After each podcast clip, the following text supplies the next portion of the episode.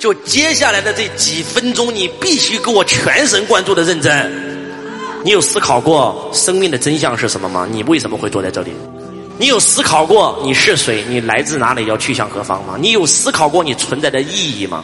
每一个人从出生那一秒起就决定了自己一定会死亡，这个世间的所有一切都是无常的，而这个世间只有一个是确定的，那就是死亡。那什么是人生？生死之间的过程就是人生。你想拥有什么样的人生，就给自己创造什么样的体验，不就完事儿了吗？你想拥有享受的人生，你就每分每秒都在享受人生，不就完事儿了吗？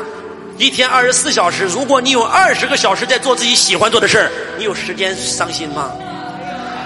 我们那么努力工作是为了成功，请问成功以后是为了什么？是为了享受人生。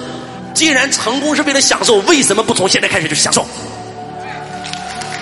如果从现在开始，我做事的每一天，我活着的每一天都在享受，至于到最后成不成功已经不重要了。很多人在死亡来临的时候会突然问自己，我这辈子白活了，我这辈子活了个啥？假如说此时此刻是你生命当中的最后一秒，你还可以用4个字来给自己人生做一个总结，以后你会用哪4个字来给人生做总结呢？很多人可能会说忙忙碌碌、懵懵懂懂，这辈子白活了。你为什么不能够用死而无憾来去回答呢？人生有2种死法，一死不瞑目，2死而无憾。那什么样的人会死而无憾呢？他找到了自己的使命，他完成了自己的使命，他做了一番轰轰烈烈的事业，做到这个了叫死而无憾。2他找到了自己的灵魂伴侣，谈了一场轰轰烈烈的恋爱，做到这个的叫死而无憾。3他交了一群志同道合的朋友，一起策马奔腾，对酒当歌，这叫死而无憾。做到这3点叫死而无憾。当你死亡的那一刻，你突然发现你这辈子追求的名利房车钱都带不走，而这辈子你唯一可以带走的，一是你这一辈子的修为。就像稻盛和夫讲的一样，我要让我的灵魂走的时候比来的时候更高那么一点点。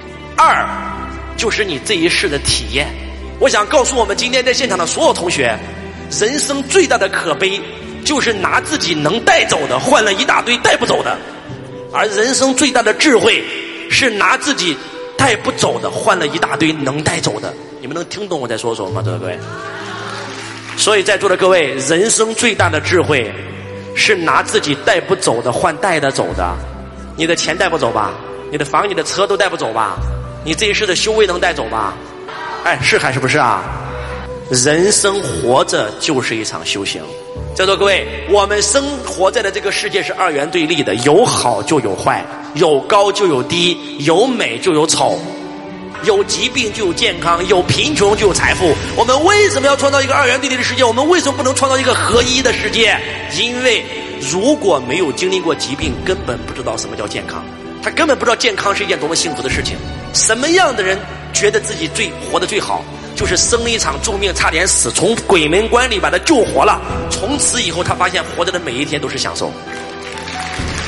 一个人如果没有经验过贫穷，他根本不知道什么叫财富。如果这个世界没有黑暗，这个世界我们根本不知道什么叫光明。如果我们人类没有悲伤，我们更不知道什么叫喜悦。那请问在座各位，出现在我们生命当中的这些黑天鹅事件是为了什么呢？为的是你让你的人生更精彩。试想一下，如果还珠格格里面没有容嬷嬷，没有皇后，没有那些坏人，谁看多没意思。一个游戏、一个电影之所以好看，是因为有那些反面角色的衬托。哎，是还是不是？在座各位，所以感谢那些在你生命当中扮演黑天使的人。其实讲到这儿，我已经告诉你们人生打通关的核心秘诀了。发生任何事，遇到任何人，永远用个正能量来去解决这件事儿。记住一句话，佛家说每一个人都是开悟的，你之所以没有开悟、没有智慧，是因为你的业障太多，你作恶太多，你的福报太少。所以佛家有一个修行法门，叫把做善事儿、做福报，什么时候你的那个业障被你消完了，你就开悟了。那怎么做呢？在座各位，怎么能够把业障消完呢？一，不造新业。什么叫造新业？这个人骗了你，你把他捅死了，这叫造新业。你有没有想过，有可能上辈子你骗了他，他这辈子骗你了，你们因果平衡了呢？你有没有想过，这辈子他骗了你没有关系，他下辈子会来还的。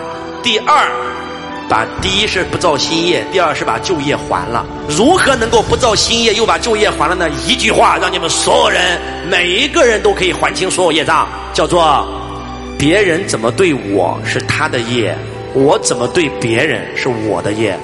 这句话能听懂吗？他对你坏没关系，那是他的业障，他会还的。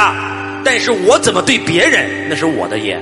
所以周老师从来不会伤害我生命当中出现的任何一个人，因为伤害他就是伤害我，因为他就是我，我就是他，众生皆受诸。所以周老师每一次喜马拉雅最后结束那句"我爱你如同爱自己"不是广告，